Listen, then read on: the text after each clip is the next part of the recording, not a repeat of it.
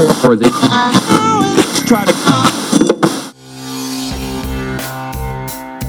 Escuchas una frecuencia alternativa, palabras coherentes, música de contenido, una constante errática.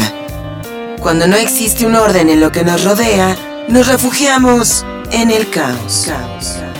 A partir de este momento, tus sentidos y pensamientos son parte de mentesencaos.com.